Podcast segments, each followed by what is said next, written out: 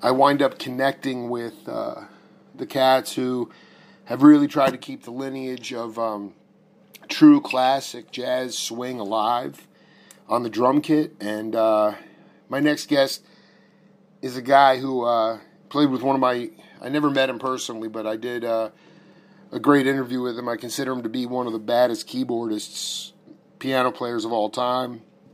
Um, Frank Strazzeri, and my guest was out on the West Coast, really cooking the groove with a lot of the West Coast originalists, um, along with you know cats like Chet Baker and Stan Getz. There's Bill Perkins, my guest played with, and he's also done a ton of work with a total Sufi uh, magician. Um, another guy I haven't seen live or ever met in person, but I had a great conversation with him from Cleveland, Joe Lovano, and. Um, anyway, my guest has just been picture perfect and spot on in so many different ways, just trying to keep the music alive, keeping his head down, and knowing when the time is right, it's right. Carmen Castaldi, welcome to the Jake Feinberg Show. Thanks, Jake. Hey, um, you know, I wanted to ask you specifically about, you know, we talked on the phone about I ran into this album, uh, Electric Holy Man. There's Carmen Castaldi on it. Now, everyone's face is in like gray, so you couldn't see your face at the time, but you were in high school there's no doubt in my mind that in Cleveland you were also definitely frequenting clubs underage because there was the Peanut Gallery. You go see music, connect with cats, and you're in the studio at 14 years old. And I just kind of wanted you to talk about how that shaped your point of view for your whole career.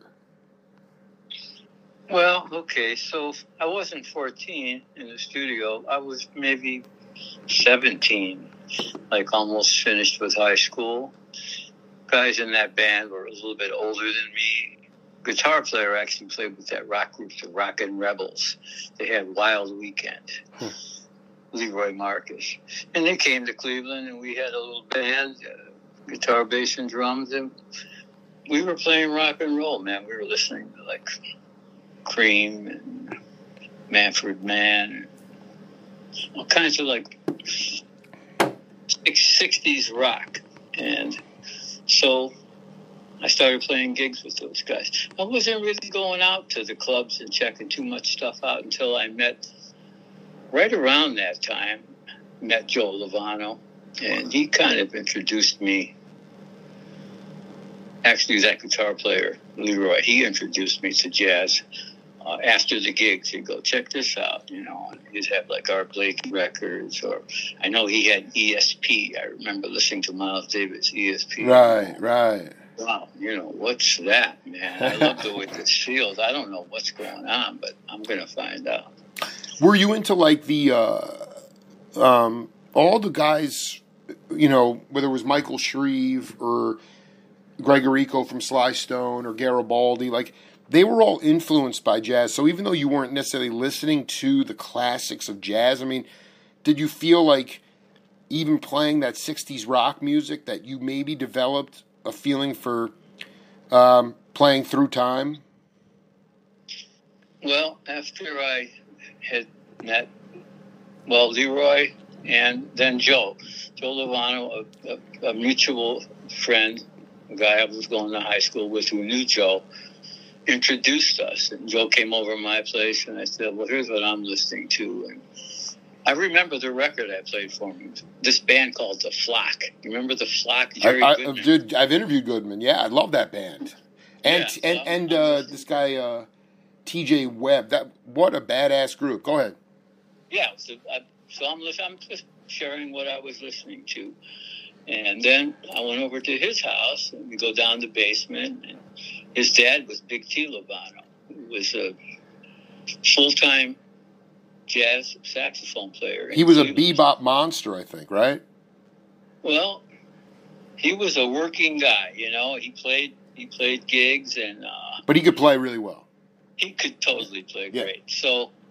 I go over there and I meet Big T, and uh, mm, that's awesome. All, that is awesome. All the record, all the records are like you know, Sonny Stitt, you know, and I'm hearing that stuff, and I'm going, wow. And somehow, his dad, Tony, Big T, he liked my playing, and I started playing gigs with him. So I learned a lot about traditional playing. We played some gigs with, with Joe and Big T, and we still reflect on those gigs as they were so much fun. You know, I mean, we just had wonderful time playing. You know, there will never be another you, and the, the, the jazz repertoire. So I don't know. Somehow I went from.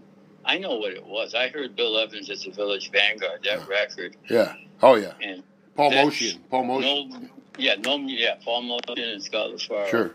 No music has affected me more than that. I agree, dude. I agree with you, man. And I got to tell you something. At 45 years old, I have that on cassette tape, and every time I listen to it, A side, B side, the songs never sound the same way once. They're different Right. every time, man. It's magical. Yeah, and I'm being I'm being serious, That's man. I am not someone who's that well versed in whatever. I know what I know, but that is something that has affected me on a profound level. And to hear you say that, that that basically changed your musical point of view, that's very inspiring because it happened in the real time. Oh, Well, no, that was yeah. 61. I'm sorry, that was earlier. But still, Yeah. So, yeah, I started. I heard that record, and I learned a lot. I'm listening to Paul, and he's he allows space in the music. He, he allows like you're taking a breath on a horn. exactly. I'm going, wow. As a, as a young player, I'm going, you can do that? And then actually, you could hear it. You know this because you listen to that music. You hear the whole trio take a breath, a collective breath, and it's you know it's not, That's what it's not- man. You just nailed it. I'm not a musician, so I couldn't articulate it. It's that space, collective breathing. Right. Then it was not- so it's organic. It was acoustic too. There was no electric instrumentation, so right. It's unbelievable. it's not the piano with a bass drums accompaniment. It was a equal. It was fingers on a hand, you know. Totally. just uh, so I still love just like you. If, if that comes on, I listen to like Pandora, one of those. Things Yeah, yeah, comes yeah. On, it's like wow, hey, I'm in church. Church is on the bandstand, right? no, because I, want to tell you something, Carmen. When I my first question was gonna be, did you gig with Joe's father? And so let's just break that down, man, because that dude was from the generation of Sonny Train, Gene Ammons. He was playing. He was playing with with accordion players. He could play freaking bird. Like I mean, I think he, he. The guy was. He never like. He was a, the legend of Cleveland. So please, especially for the audience, just talk about how your ears grew on the bandstand with that cat. Yeah, well, you know, I didn't play a lot of gigs with Big T, and most of the gigs we were playing, we weren't playing concerts, man. We were playing gigs. Like bar mitzvahs and dances and stuff. whatever it was. A lot of those were like in, in clubs, small clubs. People were drinking and talking. And Exactly, dancing. dude. People were having a good time. You know, yeah. And, and Tony had a had a family. He had the you know four kids, and so he needed. He was cutting hair during the day, so he was doing his his music uh, because he loved it and he had to do it. But it was also making a living. He was working a lot. He worked steady, and I think Joe picked up that that way of keeping. You need to keep working if you want to do this, man. You need to be out there playing. So Joe was good at, at running gigs too. Now he's on. Joe is on another level. Uh, you know. Uh, Well, but you know what? In some ways, you just made a very profound statement sociologically in the sense that, yeah, Joe's dad, Joe, uh, I mean, uh, Joe Senior, uh, Tony. Tony, no, Big T, Big T. I'm sorry, Big T. Big T was a was a shot was a monster player, hard worked, still had a day job, and there his son is elevated to be able to become a professional musician, playing the music that he really wants to play. That's somewhat, you know, his dad is definitely looking down and very proud. But you know, like, so I want I just trying to nail this down, like.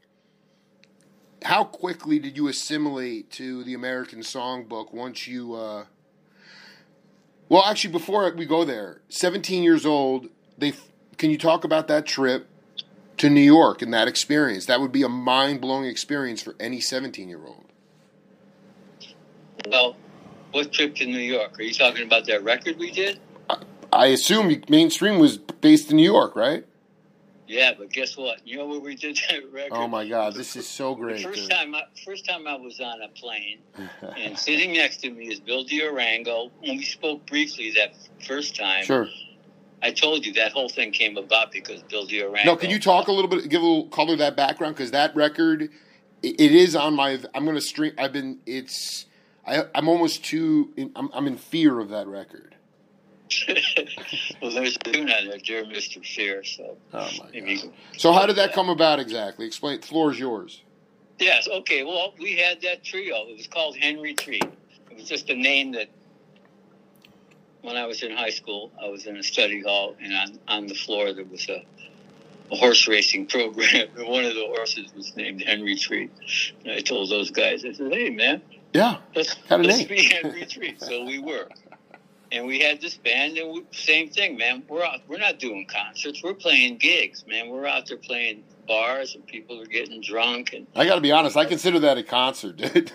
go ahead, man. The other Yeah, side. Yeah. Go yeah. ahead. Go ahead. Yeah. that's that's been my life. Right. I mean, if you Right. look I, at- the beer joints. I love it. Yeah, I mean, if you look at, like, I have a resume which I keep thinking, oh, I should change it, but it's it's a real thing. Kind of to jump ahead, I was in Las Vegas, and you know, I did gigs there. I played with Keely Smith. I played with Don Rickles' show. I mean, that's on my resume. Oh, I, I saw got- it. Yeah. It's freaking Yeah, we have on there like you know some great jazz players, and then we have like Don Rickles, and I'm going, yeah, I should change that. But wait a minute, man, you know. Oh my god. I played gigs. I played gigs with all kinds of people, different levels of playing, and uh, you know, uh, I just needed to keep the lights on. Absolutely. So going back to you guys were playing bar gigs. Okay. Like you were playing cream kind of music stuff. Yeah, well, we were yeah, we were covering. We we were doing like tunes that that band Chicago. We were doing. Oh, this is sick. Rio, Flock. Yeah, flock. Sweat and Tear. We were doing songs that we liked. You know. Oh my god, I would have lost my mind at these. The top forty rock at that time was just insane. Yeah, that Manfred Mann had that Earth Band. Yep. We were doing some of that Mm, stuff. mm. Now, Bill DeArango, he knew us because we went into his store and he had a music store. After he left New York, he played with Bird. He won Esquire New Jazz Player of the Year and all this kind of great stuff. He moved back to Cleveland and he had a music store. And we went in there because the guitar player and the bass player, they needed big Marshall amps. You know, that was the time for those big amplifiers. Absolutely. And there's Bill, and Bill was real humble and sweet, and he's going, "Oh yeah, I used to, I, I play a little bit, you know." And we're like, you know, we're too hip for the room. Oh yeah, sure. Okay, yeah, right, I man. Bet, I bet this he can't even plug his guitar in. So I said, "We're we're playing, we're playing right down the street at this club tonight. Why don't you come and sit in?" We're thinking, he'll never come. We're playing. Door opens. There's Bill with a flying V strapped on. oh my God. He walks up to the stage, plugs in, and he just starts playing like these sheets of sound. And we're like, you know, Dude. That's like to CG. Munoz, man, my group my, my my teacher. Sheets of sound. I can't believe you just used that term, man. That's beautiful. Oh yeah, well, That, I mean that though because that's like the highest frequency sonic. That's that's sonic spiritualism right there. Yeah, so he was playing, and we're, pl- you know, that didn't instantly turn us into something that we weren't. We kept playing our thing, but Sure. Joe, uh, but Bill liked that. He liked that playing over those rock forms and those rock rhythms. So we ended up playing all the time. We would go to his music store, he'd close it, and we'd go down to the basement and we'd just play. So, and he He just closed during business hours. You guys would jam out. No, we, I think usually it would be after, you know. So he was a seasoned player, um, but not somebody like he kind of identified you guys as like the young, hungry cats. You know, you weren't like the sophisticated, snobbish cats, but you knew what you wanted to do. And he's like, "Yeah, I'm going to sit in with you guys." You know, we didn't even really talk about it. We just did what we did, and he did what he did, Sure. and we just had, we were just smiling at each other. But I mean, but I mean, like you, you were pretty surprised he actually even showed up. Yeah, at Yeah. first, but then that was the end of that. That was exactly that, that was the, exactly that, that was after after note one, you know, and it was like, oh, okay, all right, so we didn't get this guy right at all, you know. I mean, this guy was became, and he did that for a lot of young players here in Cleveland. He became sort of a, a mentor and Wow. an inspiration because he was like to talk about music, and I mean, I can go on and on with Bill. I was living in L.A. He came out. He he was living with me for about a year or two, and uh, I got a bunch of stuff. But we still, I'm on the plane for the first time, and Bill DeArango sitting next to me. And how did that happen? Because he was good friends with Bob Shad from New York, from Jazz Times. And I guess Bob needed to sign some band, some kind of contractual thing. So he needed some bands. And so Bill said, okay, here's one band. And there was another, two or three, maybe maybe just one other band Sure. from Cleveland called December's Children. Good band, too. And so interesting. We go to record, and guess where we go? We get on the plane, we fly down to. Uh, it was Miami, Criteria Studios. You know where that is? You know that Abs- I've, studio I've vetted it hard. I love it. I can't believe it. I can't believe on the bulletin board. uh, We were doing our record, and Bill and Bob kind of took off during the session. They were like, uh, you know, reacquainting themselves, and so it it wasn't like perfect because like Bill's solos were overdubs, and really the magic was when we played all at the same time. In the mix, there's some kind of some strange mixing going on, but it was it was, and and that's that. I got to be honest. That's like my that's my wheel. I was just listening to um, another Bob Shad production, uh, uh, uh, uh, Blue Mitchell tune. It was a compilation that was. It is the Herlin Riley's on it. Ray Raymond Pounds is on it, and they splice the tape halfway through. Freddie Robinson's on it. It doesn't matter. Uh, it is the most burning track. So I regret that day being uh, being cheap and not picking that up. I just feel like, simply put, that was early Criterion. Why did you guys kind of advocate to hit live together, or was it like saturation within the recording that you couldn't hit live together? Why did he have to do overdubs? That's a good question. Why did why did Bill Bill was the was maybe there was a like I think I remember I, I put a tambourine part. I mean it was it was minimal. We just we basically just played our tunes. I brought my drum drums from Cleveland and we just set up and we just played our tunes like we were playing a gig pretty much, you know. And maybe maybe I don't even remember who was doing like the, the engineering or the mixing or any of that. I was like a young kid. I was walking around the studio. By the way, I looked on the billboard and I saw who was coming in next. And I'm going, what a silly name. This group called Derek and the Dominos. Going, wow, what, that's a Jim Gordon coming in. You know, it was really that's so. Oh, I want to go back for you. I, I'm going to have to stretch you out here. Okay, excuse his the the cat. I can't remember his last name, but the uh, the guitar player in your band. Marcus, Leroy Marcus. Um, no, he, he was the cat that owned the. Who's the cat that that knew Shad? Who's the cat that they go back? Bill, oh, Bill DeArango. Man, you got to Google Bill DeArango, man. No, no. I want. What I'm asking you is, you talk about the jazz days. You're telling me DeArango was playing with Bird and those cats? He played a lot with Ben Webster. He did play. with Holy cow! There's, there's Holy cow! Yeah, there's recordings. I mean, Dude, know, I am not hip to this cat. This is mind blowing.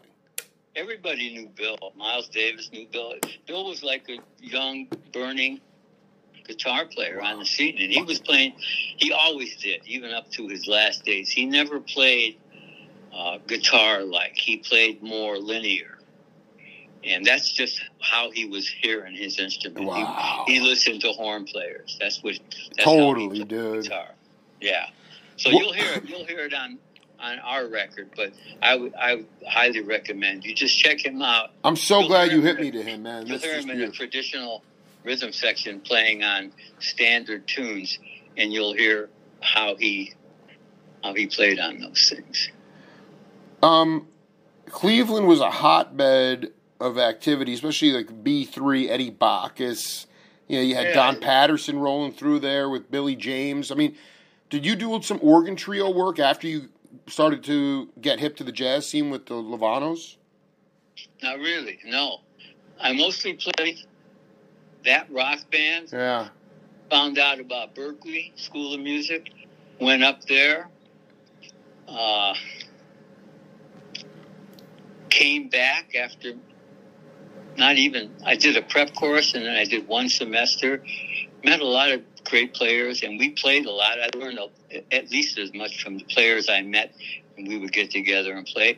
But then I, I came back to, to Cleveland and the next thing I knew onto to another chapter. No, I want. I just want to. I don't want to gloss this over. Were you, were you in the, like the, Mike Nock, uh, Herb Pomeroy big band kind of scene? Were you in like the, the the No. Scout, the Scout, Lovano Scout, like the, Tony DeGrati and those cats?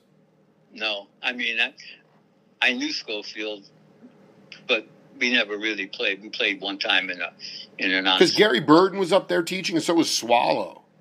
Right? Yeah. No, didn't I want you to just talk guys. about like was- how did they? Because I know Carmen that at that point, like I would love you to talk about maybe not games may not be the right word, but I know that Alan Dawson and Harvey Mason. Like when I interviewed Harvey, he was like. Alan came to me. He's like, I really can't teach you anything, so let's just play off of each other. And they'd play games, vibes, and drums back and forth.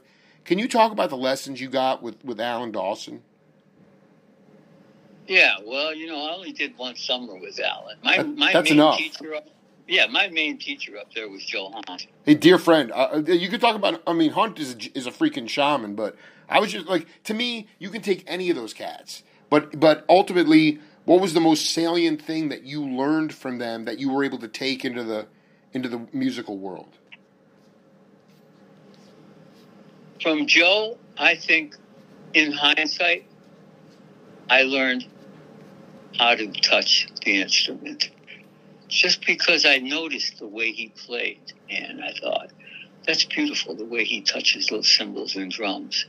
And I didn't think anything else like, let me try to do that. But somehow, I think it became part of how I play. I don't think I was ever, in those days, a very good student.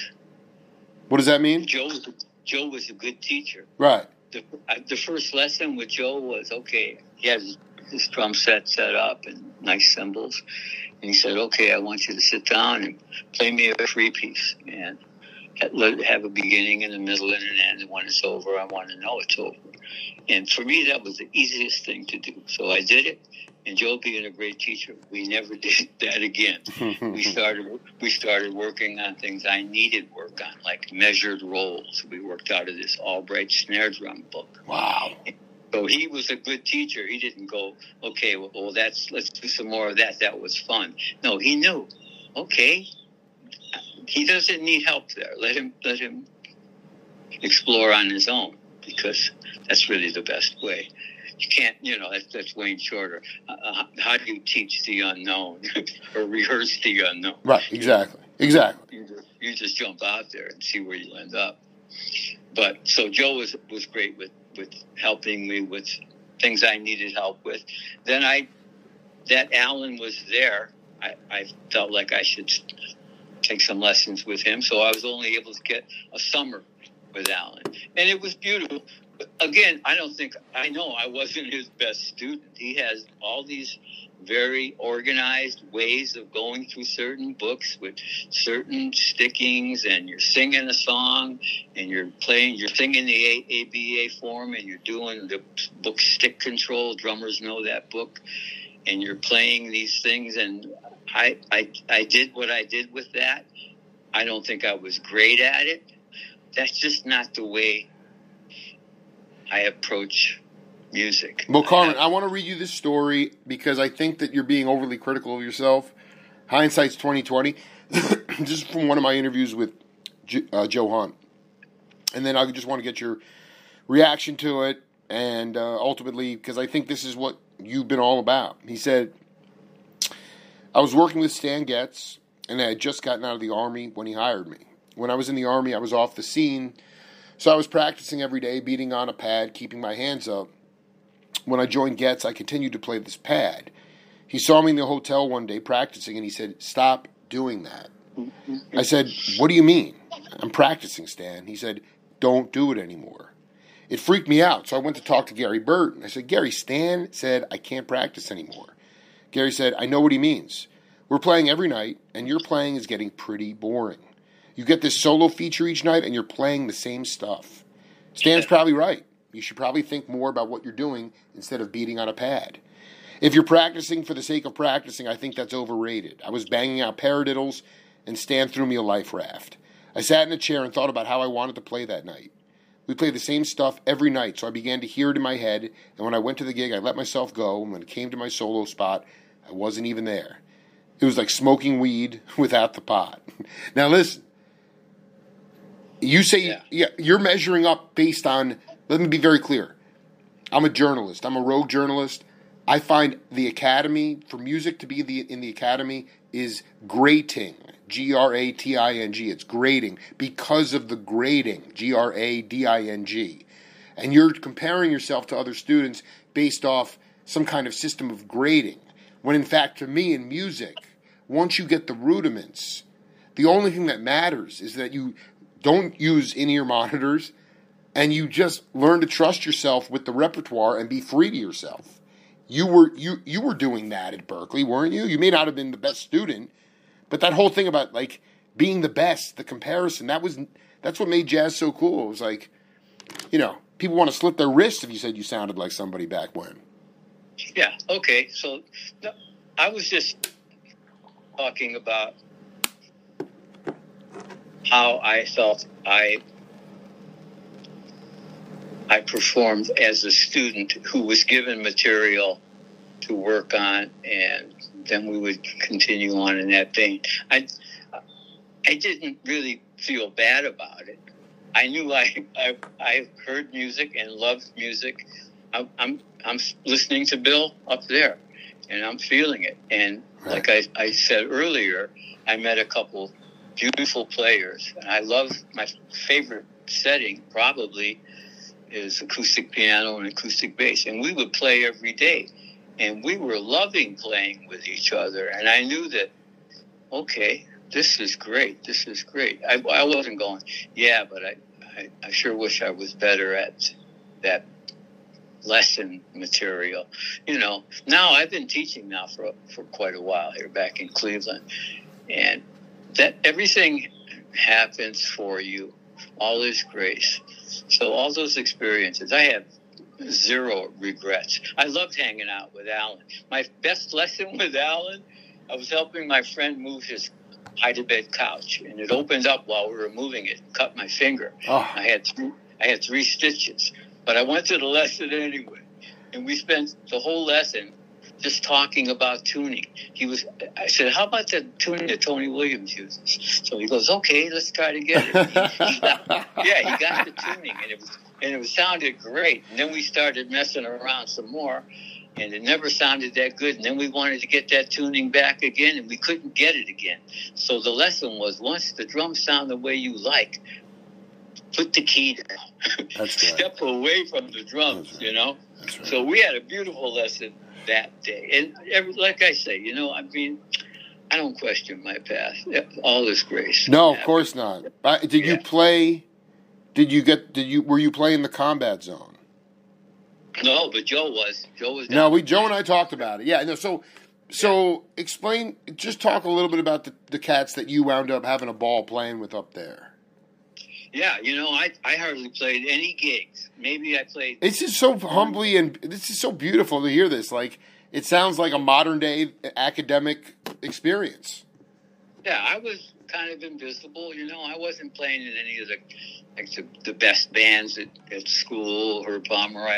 I wasn't doing that. I was had this trio: the bass player, Mike Zavarella, great bass player, still in Boston. Piano player Dave Feldstein from Dobbs Ferry, New York. I'm, I don't know where he is now. we would get together. We beginning of the semester would take our schedules out. Okay, we can play here, we can play here, we can play here. In his apartment, Dave's apartment, the whole thing was taken up by his Steinway piano. Right.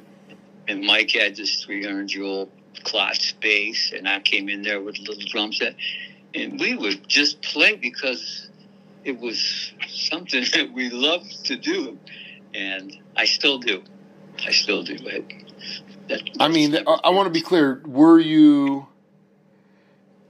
Did you actually? Were can you just talk about a set, maybe one live experience that you had in the ball? I mean, they, they, you know, obviously you weren't playing the jazz workshop, but I know Herb Pomeroy had a big, fierce big band. I think Jaki Byard played in it. I don't even know, but I mean, did and also I'm surprised, not surprised, but um, did like did you play with Joe live at all?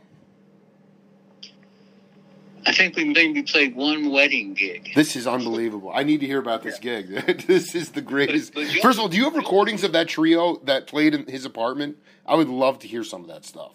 Yeah, you know what? We we did a live radio broadcast. Oh my God! Wait, WB, wait, wait. On what station? WBUR. Unbelievable. Is it? Is it? Now I had the, the, the reel to reel. I mean, I had it, and the last couple of years I've moved twice. So No, man. It a- sucks. This I stuff goes big- into the ether. Yeah. well, yeah, I did a big purge. I gave away all my records.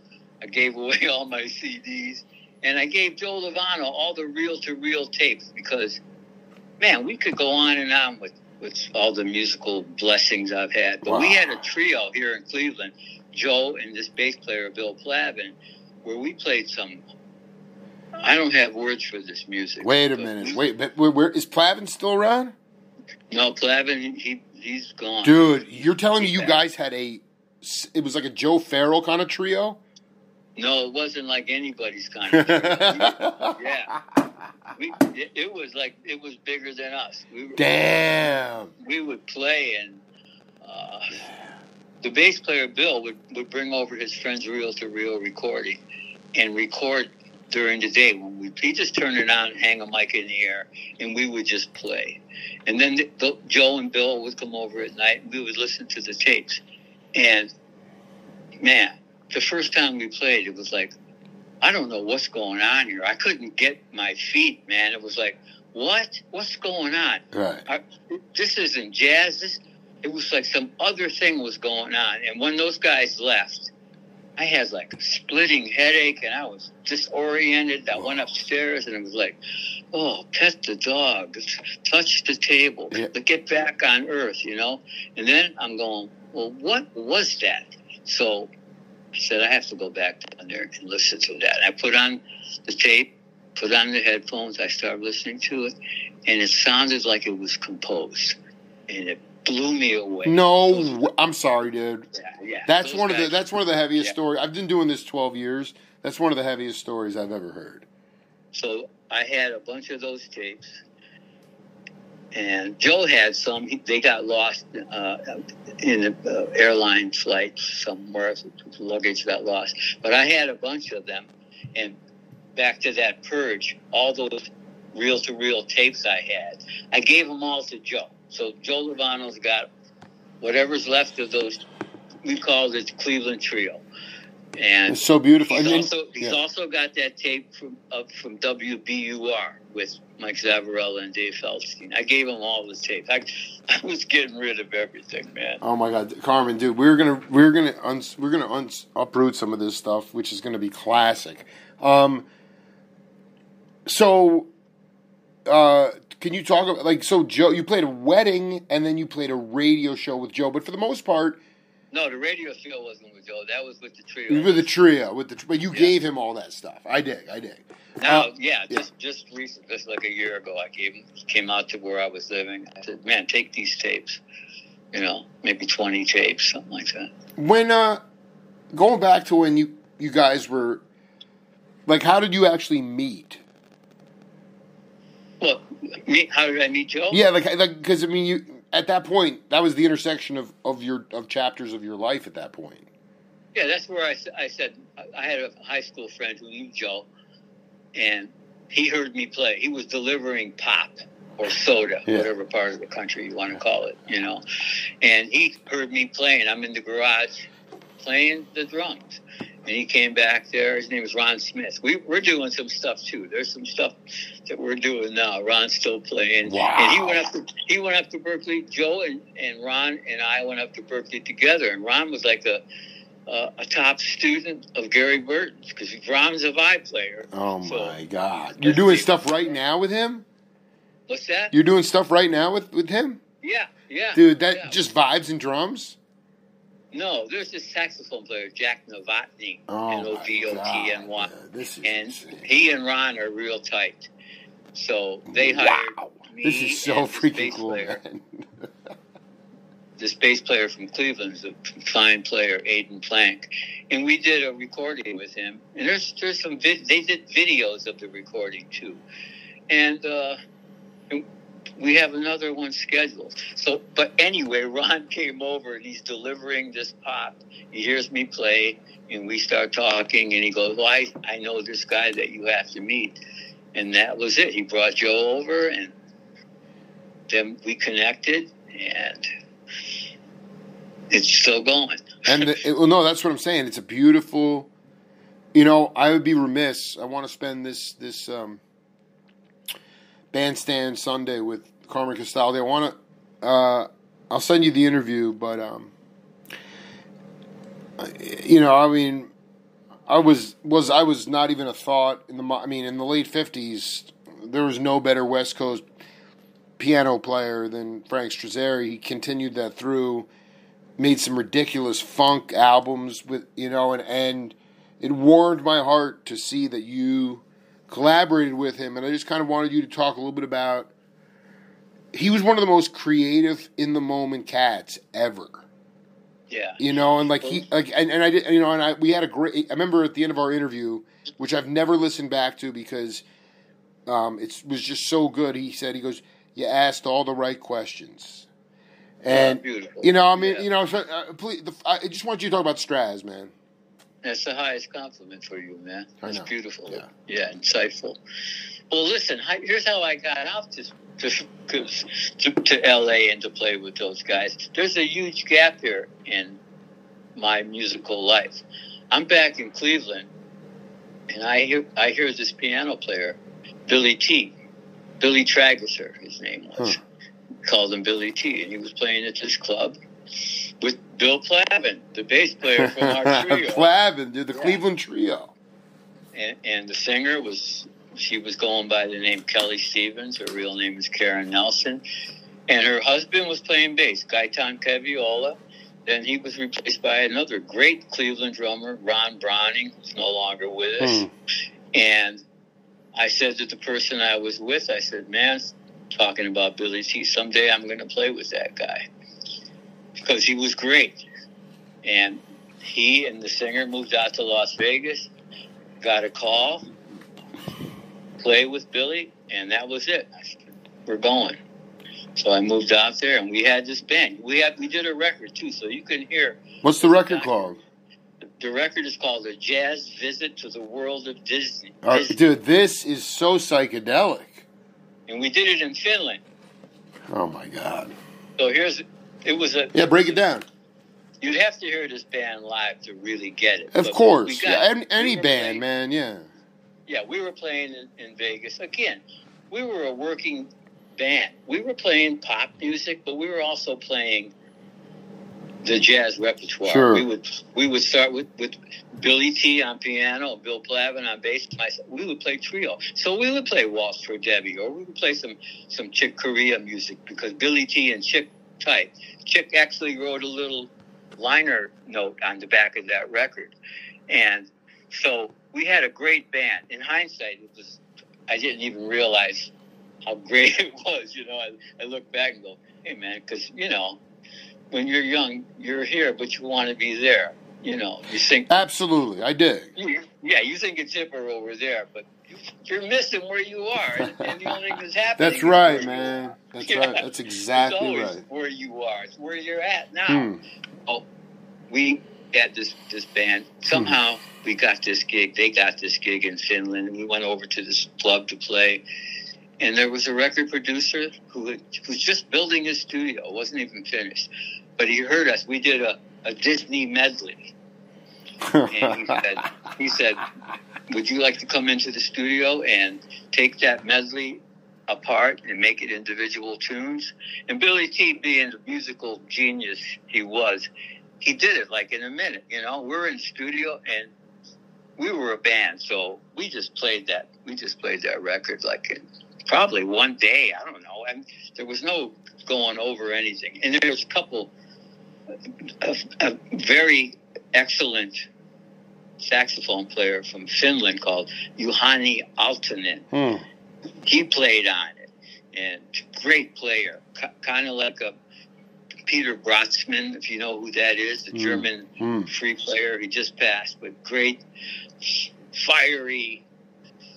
You know, man, when I talk about these guys, it's because I love music.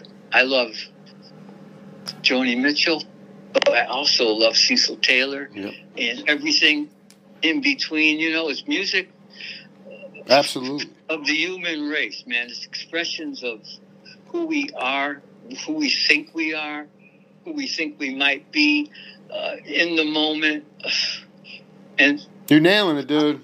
yeah, I'm still. I mean that I'm that goes for an, a broad a a journalist, a fan, or music. Like that's if you really dig, it's all music. That's what Duke Ellington said. You know. Yeah, well, when I was a kid, we had a. My father built a store in front of our house, and there was a jukebox, and I'm on the porch in the house playing along with records. Jesus. And the guy, the guy who would come and change the records would hear me play. So, Hmm. I, at every month or so, he'd take off the old 45s and give them to me. So I didn't go through them going, let's let's see, what style do I like? No, man, I put the whole stack on the spindle, played them all, flipped them over, played all the B sides. It was all music. That is freaking classic. And you know what? You're a pro, so that means quite a few other people did the same exact. I mean, you know, different situations, but they were playing the B sides of 45s. I mean, do you can you just go going back to Straz? Would you guys? The thing I love about live live music is that as a tribal force, you know, for me, like music is tribal, so I get an opportunity to push cats out of their comfort zone, out of their thinking mind, and when they get in the spirit mind, all bets are off. And so, like, to me, it's more like I don't want to hear the record per se. So with Straz, like, I just know that, like, would you got would, would you guys just go out at gigs, or were they like you kind of had to like keep it somewhat pa- like music is made for pacification now, Carmen. Back then, it was like truly uh, an experience of like enlightenment. talking like late '60s, early '70s. So I just wonder about like you and Straz being able to uh, never play the same song the same way once on a gig. Once, that's good. Yeah, yeah. Yeah, right. That's good. Yeah, I didn't play that many gigs with him. He called me. How did he call me? I think maybe I I got with this bass player, Darek Oliskevich. Hmm. Darek I don't know that cat. No, I don't know that. Oliskevich. Yeah, And we love to play. Again, I always we find each other. You find those those players. We find each other. So Right. Darek and that's I right. and this piano player, I think his name was Richard Martin, and he kind of just disappeared. I don't know where he is. But we would get together and play, and Darek was more uh, on the scene. He knew more cats, so I think it might have been Darek that got me. I know Dave Carpenter played with Hmm. me and Frank Strazzeri, and uh, uh, who's the saxophone player? Bill Perkins. Bill, Bill, Perkins. Yeah, Dude, Bill- I, I need to know how that came together. Th- those two guys were like I was a Leighton music fan. I didn't really get into collecting vinyl and getting bigger ears to like the late '90s, and you know, and so like Perkins and Str- Straz were like heroes of mine when I first got into this stuff, and I just I know maybe it was one off thing. It wasn't like deep, but I mean, what was the what was the essence of the old guard musicians? Those guys were like, I don't give a shit about riffology. I don't care about chops or technique. I'll stare at the wall the whole night. How does it feel? Does it feel good? It was all about feel. great. And like those guys, great. you know, and so like, can you just talk about those guys? Because there are not many of them left anymore. You know. Yeah, Bill was a super gentleman, really a sweet, kind man. Frank was more of the uh, how you would think of like a a, a cat has been playing jazz his whole life. He had the ashtray on the piano. Oh my god, I love it, dude. You know, this is so sick, dude. Yeah, it was. It was I was. Very, Oh man, it's exactly how I envisioned it, man. Yeah, so we would we would just play. There, there wasn't a lot of words going. Sure, I dig, I dig, I dig, I And dig. we were playing. I think it might have even been a sports bar. There might have been a game on the TV while we are playing. But you know, we're not. That's we're used to that. We're used to being ignored. But we're there, and we're there with each other, and we're there for that music. So, hey, man, we're gonna play. We're gonna play, and whatever happens, happens. And I, I have nothing but fond memories of playing with those guys. Carmen, um, I mean, the truth of the matter is this. I mean, you're giving your heart and soul, and, and you're trying to pass on the lineage of the music. But I, I in all, as honestly as you can, um, you know, you talk. You have students today, but I mean, by the time you got to to um, Berklee, you had already played a lot of live music, whether it was good music or sound or noise, but you had collaborated already and really sort of become comfortable with being vulnerable. How do you get cats in a one-on-one setting to get to be themselves? I mean, that to me, that's the biggest issue in modern uh, melodic improvisation is that I just hear a homogenization of sound. I don't hear different people. Whereas when I interviewed Bill Cosby, you know, you put a blindfold on him, uh, you know, he could tell who Mickey Roker was, Pete La Roca was, Max Roach. Uh, you know, everyone had their own individual sound, and that's what to me that's the essence of jazz. So how do you try to instill that, being that you don't have, um, I don't know, I just feel like you were educated differently than them. I was what?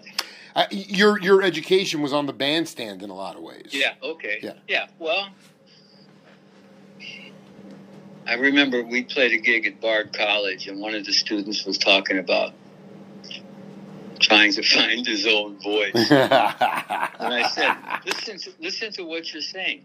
It's your own voice. You already have it. You know. So go ahead, copy everybody you want. right. But it'll come. Your voice is going to come through. You don't have to chase after it, man. You can't help but speak in your own voice. And I, I kind of get what you're saying. So these in, in Cleveland here, there's some some nice players that I like to play with, and I'm I, I'm a composer. I've written tons of tunes, and I'm constantly writing.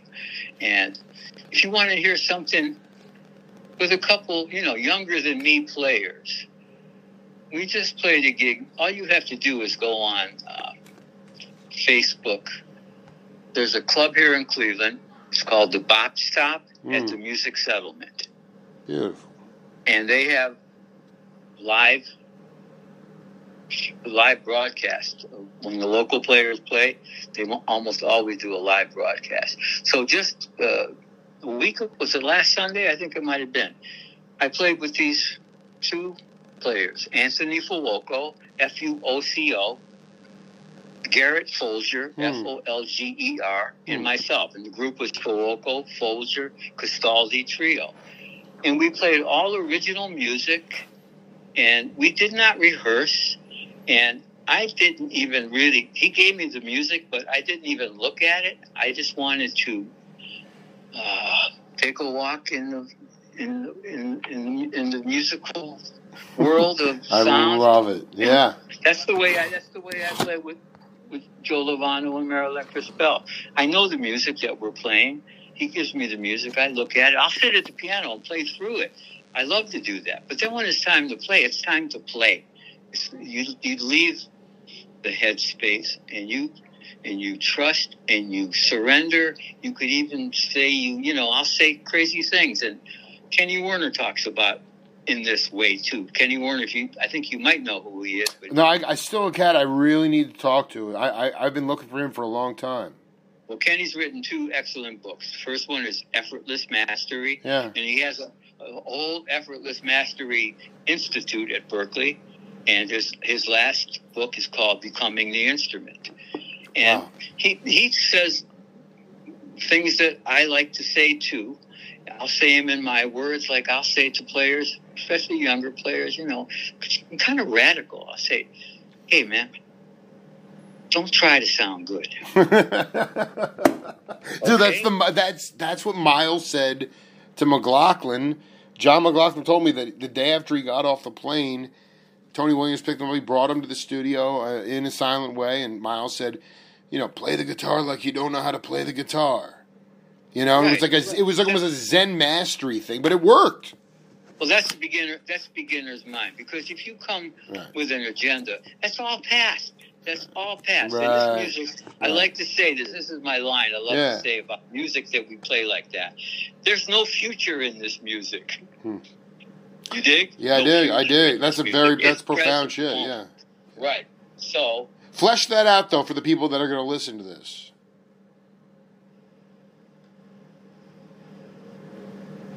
Well, you can't have any investment in the outcome. That would be future. I hope this happens, or I hope that happens, or I hope he or she likes this, or I hope this leads to something. No, it's it's now or never. Wow. It's happening now. That's, That's right, dude. There is no tomorrow, man. Yeah, it's, it's just this. When tomorrow comes, yeah, I, I, I, that is yeah. such a lost philosophy in this insanely warped speed time that we live in. You know.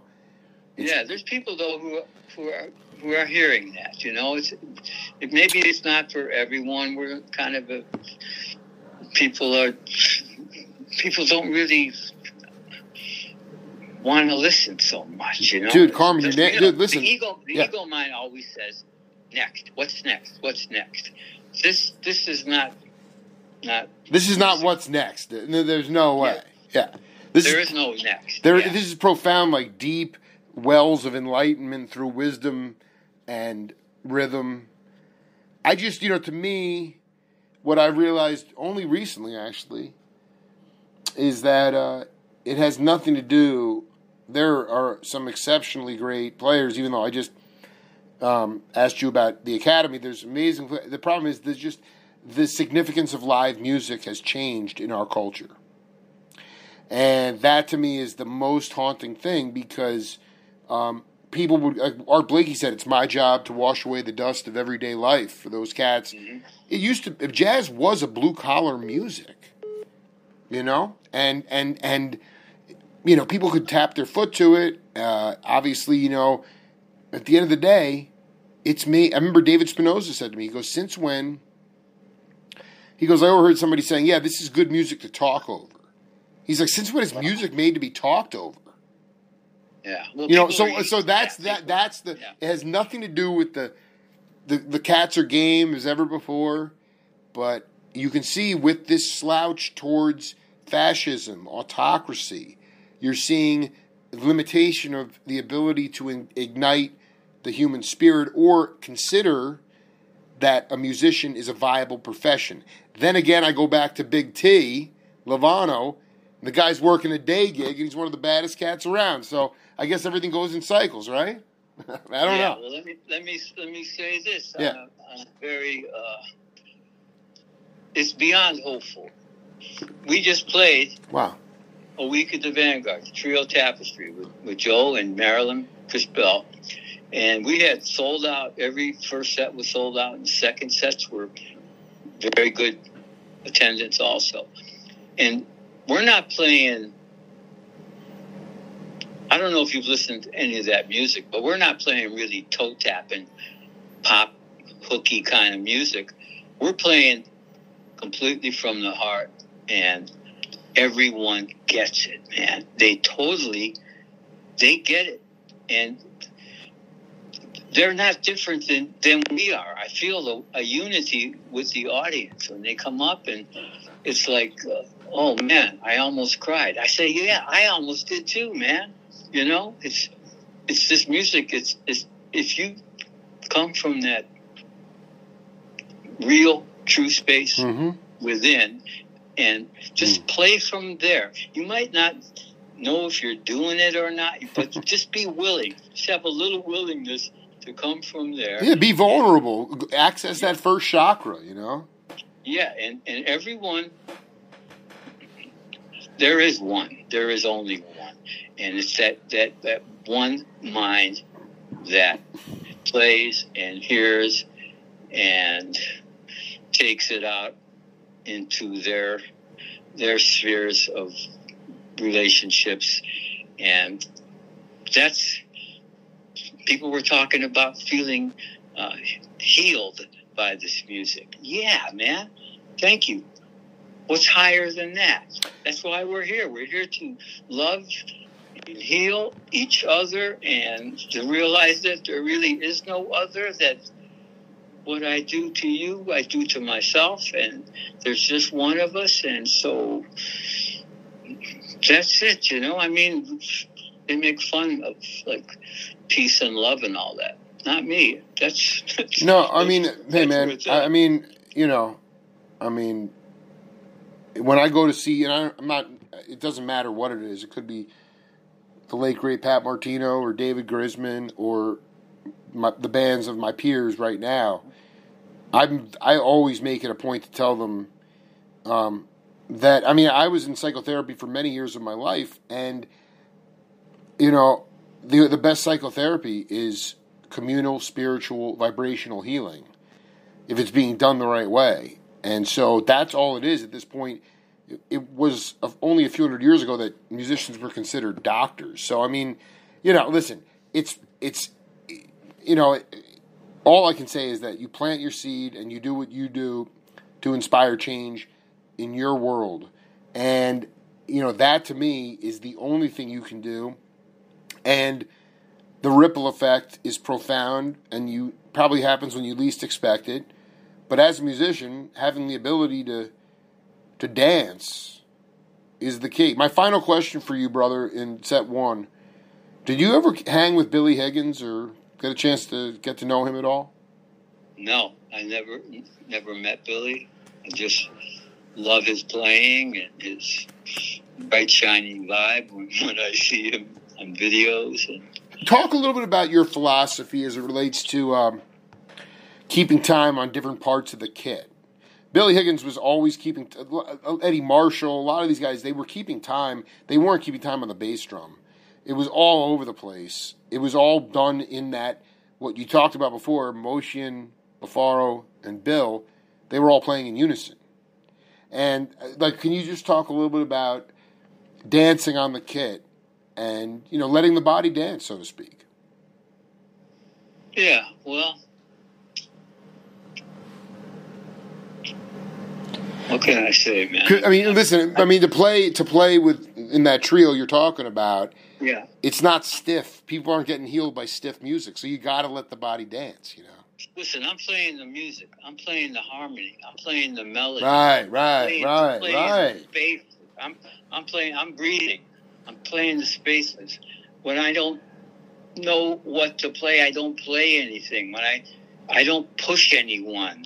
Uh, I played so many gigs where there's it's the craft part of playing gigs yeah. where there's a certain role you need to play, a function you need to, to, to do on the drums to keep this music sounding right. People want to dance. There's certain. I know about doing that. Right. I like doing that. You know, it's back to the 45, man. I like playing pop music. I still do. I like pop music, man. Mm. But I like music that's also uh, moving in its own own way. Uh, it can go, it can move forward, it can hover. Uh, you know, when I play with, with Joe and Marilyn, that's that's kind of how we play. We don't count the tunes off. You know, we never do. I, no set list, no set list. Yeah. Yeah, and we play of course, I like like I like what you said. You never play the same song the same way once. Yeah, same that was a, that was a line by Phil Lesh from the Grateful Dead. By the way, that, that's not oh, mine. Oh, yeah. yeah. That's yeah, yeah. That's that's that's you know. It's very hip. Yeah. You can't. You can't step in the same river twice. Right. You can't even make the same soup twice. Right. It's a different carrot. Exactly. Man. So. Uh, when we play, we have these. I like to think of them almost as topics of conversation. so, you know, yeah, so I did. We, we, play, and ev- and everyone has Joe has a strong personality. Marilyn has a strong personality, and I dance with each of them and both of them and neither of them, and just let the music. That's that's what I'm doing. I'm not really. I don't have any any plan of how to do it. Now, when I'm teaching students, everyone is unique, and all my lessons are are different. I have I have kids, you know, nine years old. I have adults that are sixties, and that's what I like. I, I don't have like a college thing with a with a thing I have to follow, and uh, so that. I'm exactly, dude. You're not part. Of, no, dude. You're not part of a codify. You can't codify music. Right. So it's wide open. Yeah. So you got you got cats that are malleable. You got malleable cats. You know. Yeah, I improvise. I love improvising with kids. They have zero licks. They don't even know what a lick is. And we just, and we just play, you know, and it's it's as good as anything.